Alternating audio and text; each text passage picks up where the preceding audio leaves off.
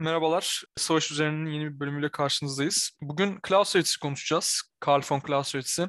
Belki ilk olarak bahsetmemiz gereken kişiydi, ilk bölümde yer alması gereken kişiydi ama güncel olaylar vardı. Onlardan bahsetmek istedik daha önceki bölümlerde. Şükür şu an güncel bir olay yok. Bizim konuşabilecek bir olayımızın olmaması aslında dünya içinde iyi bir şey tabii ki. Kan ve gözyaşının daha düştüğünü gösteriyor.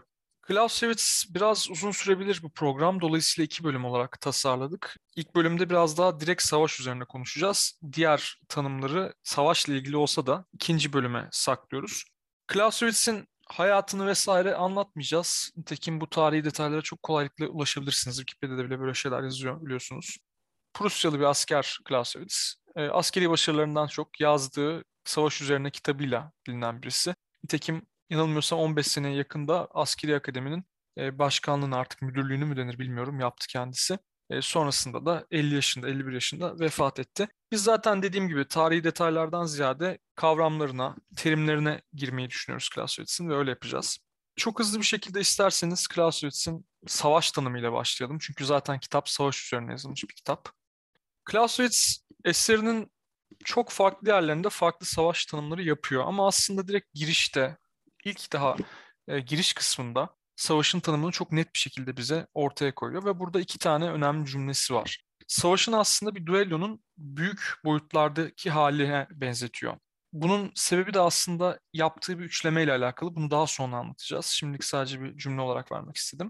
Ama Clausewitz'in duello tanımından daha net bir tanımı var başta. Duello tanımı güzel ama şu an için biraz daha kapalı. Dediğim gibi üçlemeyi size anlatmadık. Daha açık olan tanımıysa gene ilk sayfada hemen şöyle ifade ediyor Clausewitz Savaşı'nın olduğunu. Savaş kendi irademizi rakibin iradesini şiddet yoluyla dayatma eylemidir olarak anlatıyor Clausewitz. Burada altını çizmek istediğim kelime aslında şiddet. Çünkü Türkçe çevirilerinde bu güç olarak çevriliyor. E, nitekim bunun çevirme böyle çevrilme nedeni de İngilizce çevirisinin de hatalı olması. İngilizce'de bu force diye çevrilmiş durumda. Halbuki Almanca'da Clausewitz'in tercih ettiği kelime Gewalt. Bu direkt şiddet demek. Hani Kraft veya Macht yerine direkt Gewalt kullanması Clausewitz'in ve bunun Türkçe ve İngilizce'de güç olarak çevrilmesi gerçekten büyük bir problem. Nitekim Clausewitz ilerleyen yerlerde de konuşacağız. Savaşın tamamen şiddetle alakalı olduğunu düşünüyor. Güç ise burada bambaşka bir kavram. Bunun altını özellikle burada çizmek istiyorum. Clausewitz'in yaptığı tanım ne olursa olsun biraz daha konvansiyonel bir savaş tanımı. Kendi dönemi içinde konvansiyonel bir savaş tanımı. Çünkü o zaman da aslında gerilla faaliyetleri vardı. Örneğin Napolyon'un İspanya'da yaşadığı ülserim dediği durum tamamen bir gerilla savaşıdır. Fakat bu konvansiyonel bir savaş olarak tabir edilemez tabii ki. Dolayısıyla konvansiyonel savaş tanımı Clausewitz'in biraz önce söylediğimiz gibi şiddetin kullandığı, kullanıldığı ve ortada siyasi bir amacın net bir şekilde olması. Buradaki siyasi amacı tabii önceki cümlede irade temsil ediyor. Bu üçlemeye daha sonra gireceğiz. Fakat e, çok da uzatmadan Tolga'ya da birazcık söz vermek istiyorum. Çünkü geçen bölüm çok konuştu diye bir tweet atmıştım. Yanlış anlaşılmasın bu bölüm full ben konuşmayacağım. Clausewitz'ten günümüze gelen konvansiyonel savaş tanımı günümüzde hala aynı mı? Değişti mi? Son zamanlardaki işte bu hibrit e, savaş tanımları, bileşik savaş tanımları, bu tarz tanımlar e, konvansiyonel savaş tanımında etkiledi mi? Tabii savaşların değişen karakteriyle ilgili olarak farklı e, çalışmalar yapılıyor. Özellikle yani hibrit savaş da bunun bir parçası ama özellikle daha sonraki ileriki bölümlerde da, ya da ileriki dakikalarda konuşacağımız Trinity Clausewitz'in üçlemesi üzerine giden, e, oraya oynayan bir yeni savaş tanımı var. Özellikle Mary Kaldor gibi, Dönstein gibi, Krevelt gibi araştırmacılar, akademisyenler bunun üzerine yoğunlaşıyorlar. Fakat ben tam oradan başlamadan önce dediğim gibi ondan sonra konuşacağız çünkü. Savaş ne demek? Ona bir e, kendi görüşümü ortaya koymak istiyorum. Yani sonuçta bir, savaş dediğimiz zaman neden bahsettiğimiz önemli. Savaş öncelikle hukuki bir kavram ama biz konunun yani hukukçu olmadığımız için konunun hukuk boyutunu birazcık pas geçmek zorundayız. Biz biraz daha strateji boyutuna odaklanıyoruz. En basit şekliyle savaş, senin de dediğin gibi, daha sonra Clausewitz'in dediği gibi e, hasmına iradeni kabul ettirmek için örgütlü olarak şiddet kullanmaktır. Yani organize şiddet eylemleridir. Bunu ends, ways, means olarak da formüle edebiliriz. Yani ediyorlar. Siyasi bir amacın var. Hasmına iradeni kabul ettirmek. Bunun için stratejinin olmalı ve bunu uygulayabilmen lazım taktiklerle. Bu şekilde çok basit bir şekilde formüle edilebilir ama baktığımız zaman savaşa odaklanırsak Savaş temel olarak iki başlık altında ele alınabilir. E, bunlar konvansiyonel ve konvansiyonel olmayan türleri. E, bunları birbirinden ayıran en önemli farklılık e, amacı. Konvansiyonel savaşın, konvansiyonel silahlı e, mücadelenin amacı alan hakimiyetini ele geçirmek ya da savunmaktır. Coğrafi alan hakimiyetinden bahsediyoruz tabii. E, bunu ya karşı tarafın ordusunu imha ederek ya teslim olmasını sağlayarak ya da geri çekilmesini sağlayarak yapar. Yani hedefte baktığınız zaman karşı tarafın diğer örgütlü silahlı gücüdür. Bir simetri söz konusudur konvansiyonelde. Aktörler bazından bahsetmiyorum, amaç bazından bahsediyorum. Yoksa bir başka taraf, bir taraf devlet, diğer taraf devlet dışı aktör olabilir. Konvansiyonel olmayan savaşlarda ise alan hakimiyetiyle pek ilgilenilmez. Onun gerisindeki moral gücü, e, psikolojik gücün ele geçirilmesi ya da e, yıkılması amaçlanır. Bu tabii halk desteği oluyor genellikle. Yani savaşma azmi bu şekilde ortadan kaldırılmaya ya da kırılmaya çalışılır.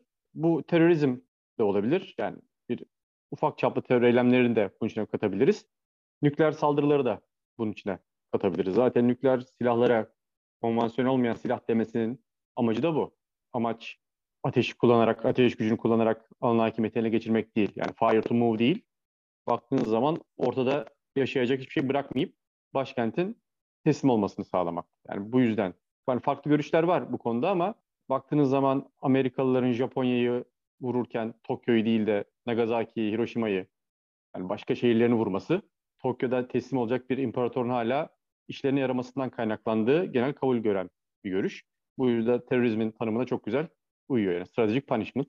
Aslında buraya getirdiğin iyi oldu çünkü bu Clausewitz'in de yaptığı bir ayrım, hedefle amaç ayrımı. Zweck ve Zil olarak ayırıyor. Amaç ve hedef olarak ayırıyor. Amaç direkt yani Zweck direkt savaşın sonuyla alakalı, savaşta elde etmek istediğin durumla alakalı ki demin bahsettiğin Amerikalıların yaptığı şey de bu Japonya'da bir imparatorun olmasını istiyorlar ve teslim olmayı sını istiyorlar bu imparatorun. Hedefse dediğin gibi Nagasaki ve Hiroşima. Çünkü bu askeri ve aynı zamanda da endüstriyel bir hedef. Karşı tarafın teslim olmasını sağlayacak şey.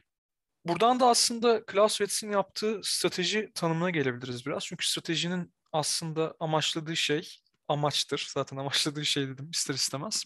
Taktiğin amaçladığı şey ise hedeftir. E, Clausewitz bu ikisi arasında çok net bir ayrım yapıyor. Hatta kitapta evrensel bir ayrım vardır tanımını, e, sözünü kullanıyor.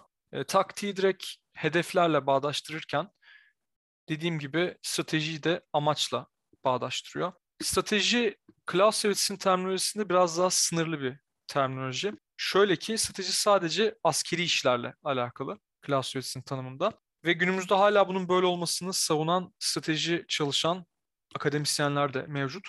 Günümüzde tabii stratejinin e, birazcık daha suyu çıktı diyelim isterseniz. Her türlü alanda kullanılıyor. Özellikle bu business'ta işte kullanılması strateji kelimesinin çok farklı yerlere gelmesine sebep sebep oldu. Ben de işletmeci olduğum için, işletme mezunu olduğum için e, buna pek katılamayacağım.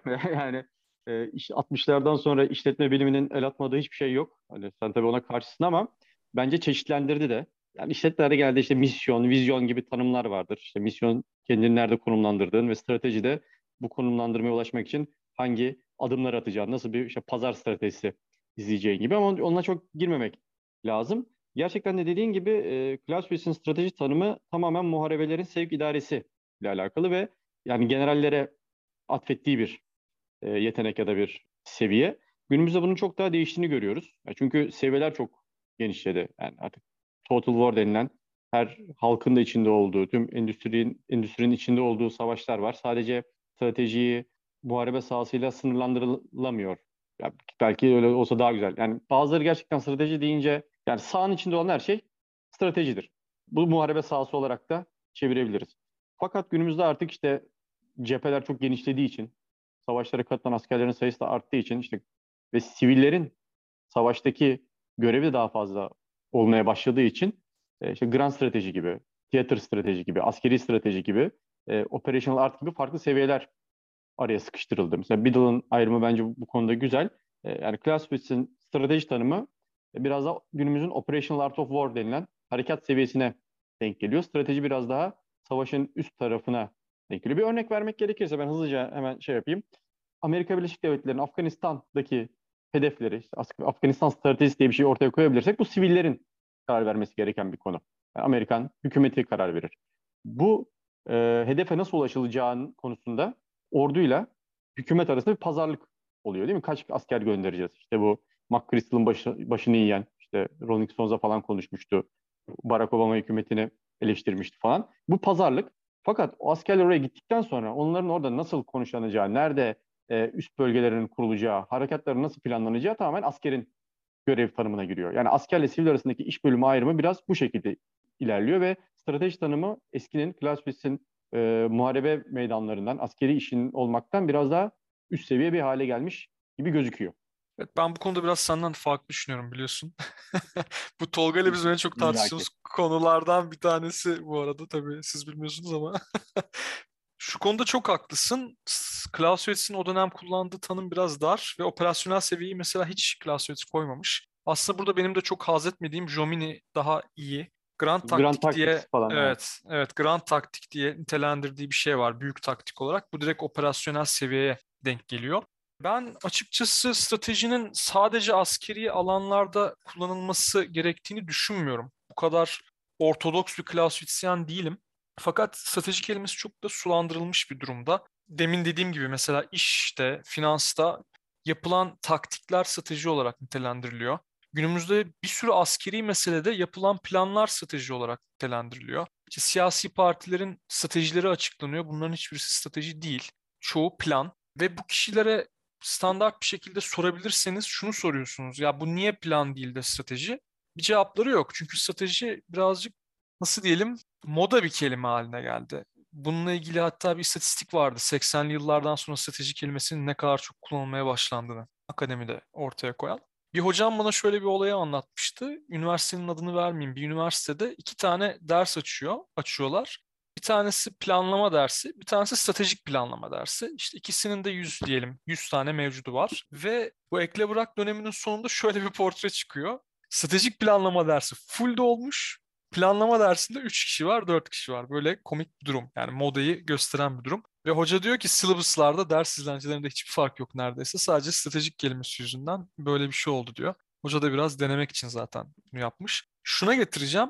Evet, Clausewitz dönemindeki gibi strateji kelimesini çok rigid bir şekilde kullanmaya gerek yok. Ama çok sulandırmaya da gerek yok. Farkları bilmek lazım. Plan ne demek, strateji ne demek, taktik ne demek, operasyonel seviye nedir? Bunları biraz oturtmak lazım. Clausewitz programı olduğu için çok da bunun üzerine girmeyelim istersen. Bir bölümde sadece... Clausewitz, Clausewitz deyince de istihbarat aklıma geliyor. İstihbarat hiç e, sevmeyen bir büyüğümüz diyelim ama... Aa, evet, bu... evet, evet, evet. Aslında strateji... planımızda yoktu istihbaratı evet. konuşmak ama istiyorsan konuşalım istihbarat Yok, kısmını da. Strateji boyutundan gireceğim. Yani stratejik istihbarat diye bir kavram var. İşte e, Sherman Kent tarafından popülerleştirilen. Özet olarak e, pozitif foreign policy intelligence'a stratejik istihbarat diyor ama e, yani diğerine de negatif domestic intelligence diyor. FBI'ya ve CIA'ya ayrımı yapıyor.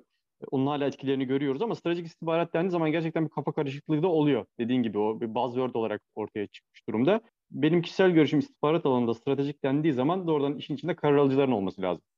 Yani evet. taktik meslektir. Strateji karar alıcıların bilgilendirilmesi üzerine kuruldur. Yani sen alıcılar... zaten sen zaten stratejiyi birazcık daha hiyerarşik görmeye meyillisin benim anladığım. Yani yukarıda karar alıcıyı etkiliyorsa strateji, en diptekini etkiliyorsa taktik seviye olarak nitelendiriyorsun değil mi? Ben yanlış ya, düşünmüyorum. Evet ama bu önem sıralaması olarak bunu görmüyorum yani. Taktik dediğim gibi meslektir. Örnek olarak siz Putin'in Ukrayna ile ilgili planlamalarını ve hedeflerini ya da hangi yöntemleri kullanacağı konusunda bir bilgi elde ederseniz bu doğrudan stratejik istihbarattır. Ve bu e, doğrudan karar alıcıları ilgilendirir. Ama bunun nasıl elde edildiği, işte teknik istihbarat mı, insan istihbaratı mı, elemanlama süreci nasıl oldu, teknik istihbaratsa kardeşim nasıl geliştirildi bu cihaz, kim oraya götürdü falan bunlarla uğraşma. Tabii güvenilirliğine bakar ya bu önemli bir şey ama bu haberin alınıp değerlendirme süreci taktiktir. Ondan sonra sunum süreci yani yani karar alıcıların ilgisini çekip çekmediğine göre de stratejik istihbarat konumuna gelir. Yani aralarında bence çok da bir hiyerarşi yok. Yani strateji dendiği zaman biraz daha da bir uzun vadeli oluyor ve bir çerçeve sunuyor. Sadece işi yapana değil, müşterileri de ilgilendiren noktası önemlidir. Ama bu yani domestic intelligence denen Sherman Kent'in stratejik olmayacağı anlamına gelmez. Özellikle domestik terör, e, yerli terör örgütlerinin Amerika'daki faaliyetleriyle ilgili, planlamalarıyla ilgili elde edilecek bilgiler de stratejik istihbarattır. Yani 6 Ocak'tı değil mi? E, Capitol Hill baskınının önceden haber alınması, warning intelligence de esasında stratejik intelligence'dır. Ya tabii Pearl Harbor falan da öyleydi zaten oradan çıkıyor ama domestik konularda da gayet stratejik intelligence olabilir. Evet zaten üç ana hatlı strateji okuması var. Birincisi hiyerarşik okuma, ikincisi senin demin dediğin vadeli okuma yani uzun vade stratejiktir, kısa vade daha taktiktir okuması. Bir de benim taraftarı olduğum amaç hedef okuması var. Ben stratejinin amacın nasıl yapıldığıyla alakalı olduğunu düşünüyorum. Ne yapıldığı da taktiğe denk geliyor veya operasyona denk geliyor benim okumamda. Hatta biliyorsun bazı akademisyenler, tarihçiler daha doğrusu Delbrück mesela iki stratejiden bahsediyor sadece. İşte imha stratejisi ve yıpratma stratejisi. Buna son dönemlerde üçüncü bir, üçüncü bir strateji olarak tüketme stratejisi, exhaustion strateji eklendi. 21 tane okuyan var ama ben bu üçüncü kamptayım. Daha amaç, hedef arasındaki bağlantıya yakınım. Senin dediklerinle de aslında çok çelişmiyor bu arada ama belki bir dünya görüşü olarak mı diyeyim farklılık söz konusu. Ya ben bir ekleme yapayım. Bu exhaustion ile attrition arasındaki fark biraz çok gri yani. Exhaustion biraz daha konunun kinetik olmayan sadi boyutuna falan da. Yanılmıyorsam Elliot Cohen olabilir. Tam şimdi hatırlayamıyorum ama bakarım. Ee, onu da ben ilk bu ayrımı görmüştüm. Yani tabii ki de bir şey demek mümkün değil ama e, ben burada Mersheimer'a biraz daha yakınım. O dediğin gibi attrition diyor, manevra diyor. Manevraya blitzkrieg diyor aynı zamanda ve limited aims olarak adlandırdı. Biraz da hibrit bir model var. Yani amaç öncelikle manevra olarak başlıyor ama kısa bir süre sonra dar alanda bir kazanımlarını korumak amacıyla attrition'a döndürüyorsun ama attrition'ı hücum eden taraf döndürdüğü için kontrollü bir şekilde ve savunma da savaşın genellikle Clausewitz'e bağlamak gerekirse güçlü tarafını oluşturduğu için e, hızlı bir manevradan sonra sağlam bir savunma yapma üzerine kurulu. Zaten Ukrayna Savaşı'nda da herkes böyle düşünmüştü benim ta- gördüğüm kadarıyla. Donbas ve doğudaki bölgelerde bir manevra savaşı başlatıp sonra eldeki kazanımlarını savunacağı bir cephe atma. Yani 2013 sonrasına benzeteceklerini düşünmüştü. Rusya şaşırttı bu konuda esasında. Bir indirect approach Basit Art'ın söylemiyle yaptı bence. Doğrudan Kiev'i hedef alarak. Ve gayet cüretkar bir harekattı. Fakat e, sonra da ileride konuşacağımız gibi Ukrayna'nın bu Rus manevrasının ağırlık merkezi olan lojistik hatlarına etkili bir şekilde vurması sonucunda başarısız oldu. Diyecek bir şey yok. Evet yine klasik bir şekilde dağıldık. ben bir tık yani dağıldık derken ikimiz de kastediyorum. Tolga'ya suç atmıyorum. Bir tık geriye alayım. Demin istihbarattan bahsetmiştik. İstihbarat ve Clausewitz ile ilgili bahsetmiştik. Clausewitz'in istihbarata hiçbir inancı yok. İstihbaratla ilgili düşünceleri net bir şekilde şöyle. Savaş alanından gelen bilgiler ya yanlıştır diyor ya vadesi geçmiştir diyor. Yani zamanda doğrudur da şu an doğru değildir diyor. Tabii bunun altından çok sular aktı. Çok değişti bu iş. Clausewitz'in zamandaki durumla günümüz kesinlikle bir değil. Tolga bunu eminim daha rahat, daha iyi bir şekilde anlatacaktır. Şey, Clausewitt in 21st Century diye bir kitap var. Kim yazar olduğunu unuttum. Echeverria değildi galiba ama e, bu konuda yani Clausewitz döneminde günümüz teknolojisi olsaydı istihbarat teknolojisi, e, teknik istihbarat kaynakları işte uydular falan, İHA'lar ne olurdu gibi bir şey var. Kitap ve makale var. Evet. Aslında bir sonraki programda konuşacaktık ama ağırlık merkezi konusunu Tolga demin bahsetti. Bence direkt oraya da girebiliriz. Ağırlık merkezi konusunu biraz daha açar mısın Tolga dinleyicilerimiz için? Clausewitz'in kullandığı bazı fizik tanımları var. İşte center of gravity gibi, ağırlık merkezi veya sürtünme gibi tamamen e, fizikten aldığı e, bazı kavramlar ve gerçekten de hala günümüzde de çok sıkça kullanılıyor. Hatta savaşın doğasına, doğası karakteri ayrımına atıf yapanlar sürtünme kavramını sava- savaşın doğasının içinde yer aldığı ve hiçbir zaman ortadan kalkmayacağı ve karakter değişebilir ama doğası değişmez savununda önemli bir parçası olarak kullanıyorlar. Clausewitz'in kullandığı e, ağırlık merkezi kavramı karşı tarafın yani hasmın güçlü ya da zayıf noktalarından ziyade sistemi ayakta tutan, dengede tutan yapıya atıf yapıyor. Bunu Echeverria yanılmıyorsam şöyle formüle ediyordu. Ya. Yani masanın ayakları ya da masanın üstü değil, ayakları masaya da bir tutan e, o yapıştırıcı ağırlık merkezidir gibi metafor kullanıyordu. Bu önemli bir ayrım. Eğer savaşın seviyelerini geleneksel olarak taktik, operasyonel ve stratejik olarak ayrımlamamız gerekirse hepsinin ayrı ayrı ağırlık merkezi olduğu kabul ediliyor.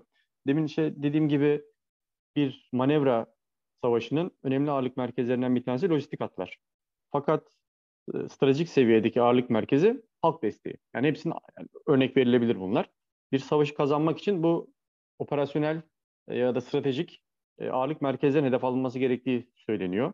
Zaten uzun süreli halk savaşı gibi yöntemlerde konvansiyonel olmayan e, savaş türlerinde de doğrudan stratejik seviyenin hedef alındığı ve bir e, attrition'a evrildiği ya da işte senin dediğin gibi exhaustion'a evrildiği sadece askeri anlamda değil, ekonomik anlamda da, iktisadi anlamda da, siyasi anlamda da yıpratılmaya çalışıldığını görüyoruz. Önemli olan bu ağırlık merkezlerinin iyi tespit edilmesi. Şöyle bir örnek vermek gerekirse, ağırlık merkezi Rusya'nın stratejik ağırlık merkezi e, ile Amerika Birleşik Devletleri'nin stratejik ağırlık merkezi farklı. Büyük ihtimalle Rusya'nın ağırlık merkezi Putin kendisi. Zaten genelde böyle olur. Demokratik olmayan ülkelerde yani. Fakat Amerika Birleşik Devletleri'nde hani o demokratik değil mi tartışmasına hani girmeyeceğim. O pek bildiğim bir konu değil ama halk desteği. Andrew Mackenson'ın de bildiğin gibi bir laf var. İşte iki tane Vietnam'da iki savaş yapıldı. Bir tanesi Vietnam'da, diğeri Washington'da diye. Ee, Washington'daki savaşı kaybetti Amerika Birleşik Devletleri ve stratejik ağırlık merkezini elinde tutamadı. Gibi örnek verilebilir yani dağıtmam gerek, dağıtmadan konuşmam gerekirse. Ya evet zaten çok ekleyecek çok az bir şeyim var. Biraz istersen direkt Clausius'un ne dediğine gireyim. Demin dedin ya fiziki tabirleri çok seviyor Clausius diye. Gerçekten bu e, Center of Gravity'de ağırlık merkezinde bunu gerçekten görebiliyorsunuz. Tanımında bile çok net bir şekilde şöyle söylüyor. Kütlenin en yoğun olduğu yer diyor ağırlık merkezi için. Direkt fiziki bir tanım. Ama ne olursa olsun Tolga'nın dediğine geliyor. Yani bu kütlenin en yoğun olduğu yer ordunun en çok olduğu yer demek değil Clausewitz içinde. Şunu demek. Buraya vurduğunuz zaman karşı taraf dağılacak. Putin örneği güzel bir örnek oldu. Demin Tolga'nın verdiği. Putin eğer şu anki savaştan nakat olsa Rusya'nın bütün savaş eforu belli bir noktada azalacak ve bitecek. Bu konuda bir ekleme yapayım. Mesela Warden'ın da çok güzel bir, e, yani çok güzel demeyeyim de çok popüler bir 90'larda ortaya attığı teorisi var. E, Strategic Paralysis ya da e, Five Rings teori olarak. Bunda da yani özellikle Irak özelinde yapıyor bunu. Körfez Savaşı'ndan sürecinde diyelim birinci Körfez Savaşı. Irak'ın merkezine e, Saddam Hüseyin'i ve etrafındaki lider kadrosunu koyuyor. Biz burayı ilk hedef almamız gerekiyor. Yani o beş halkanın hepsini hem orduyu hem halkı hem critical infrastructure falan e, organic essentials dediği şeyleri vurmamız lazım. Ama merkezde e, Saddam bulunuyor diyordu. Bu benzer bir şekilde e, Putin için de geçerli. Yani büyük ihtimalle sen Putin öldürürsen Rusya e, geri adım atar. Örnek vermek istiyorum. Ama e, Biden'ı öldürürsen daha agresif olur, daha ileri adım atar. Demokrasiler böyledir. Yani Abrahams'ın da terörizmle ilgili bir makalelerinde ve kitabında bunu çok güzel anlatmış. Sen demokrasiyelere karşı terör eylemi gerçekleştirirsen sert tepki verirler diyor. En son şunu da konuşalım istersen Tolga. Bu çünkü biraz Center of Gravity ile de alakalı bir nokta. Zirve noktası diye bir tabir var bir de Clausewitz'in. Kısacası şöyle özetlenebilir zirve noktası. Clausewitz savaşın en az iki rakip arasında gerçekleşeceğini göz önüne alırsak bir tarafın belli bir noktaya kadar avantajlandığını, avantajlandığından bahsediyor. Fakat bir nokta var ki bu zirve noktası. Bu noktada eğer avantajlı taraf avantajını kullanamazsa bu noktadan sonra devamlı gerilemeye başlayacak taraf. Yani bu noktayı değerlendiremezseniz zirve noktasını gerileyeceğiniz kesin. Bunu deminki örneklerden güncel bir örnek olduğu için aslında Rusya örneğine de bağlayabiliriz değil mi Tolga? Yani Rusya'nın Ukrayna'da ilk giriştiği operasyonun zirve noktasını değerlendirememesi günümüze yol açtı, günümüzdeki sürece yol açtı diyebilir miyiz? Öyle söyleniyor. Yani culmination point'e ulaştığı için e, eldeki gücü Rus ordusunun tıkanma yaşadı. Tabii bu iki ay önceki hikaye ve e, attrition'a döndüğü savaşın kaçınılmaz olarak hatta Kiev'den geri çekilmek zorunda kaldığı diğer tarafları desteklemek amacıyla çok kullanılan bir e, durum. Yani bu hem maddi olarak tükenme yaşıyorsunuz, yaşıyorsunuz bir yere kadar. Yani bu birçok e, örnek metafor kullanılabilir yani. Maçlarda da bakıyorsunuz bir yerden sonra atakların kesildiğine değil mi? Çok baskın olsa bile bir takım bir yerden sonra hem fiziken tükeniyor hem de moral olarak, psikolojik olarak da tükenebiliyorsunuz. Ya bu şey gibi hani e, iftardasınız, oruç açıldı zannediyorsunuz ama baktınız saat bozuk, daha bir buçuk saat varmış. Yani nasıl böyle bir anda bir çökersiniz. Onun gibi ya da koşuda bitti zannediyorsunuz, daha bir kilometre daha varmış. Beyin olarak bir yere kendinizi hazırladığınız zaman, bir benchmark koyduğunuz zaman onun çökmesi bir anda başaramayınca. Evet. E, bunun tabii fiziki olarak da evet. benzer şeyler yaşanıyor.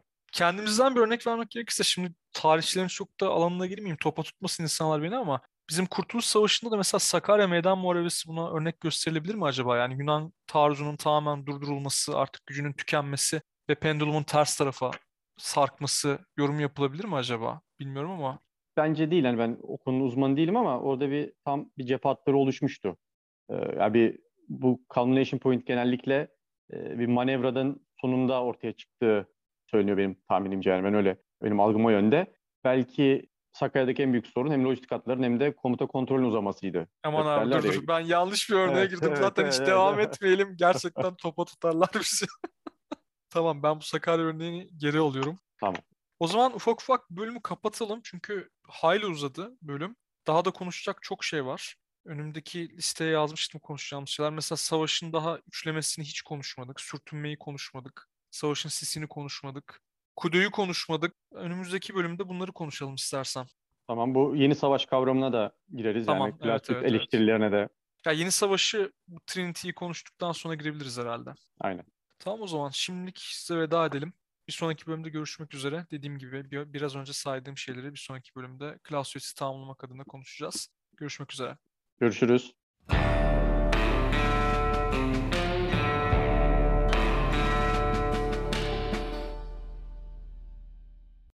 Podcast adı geçen eserleri ayrıntılar kısmında bulabilirsiniz.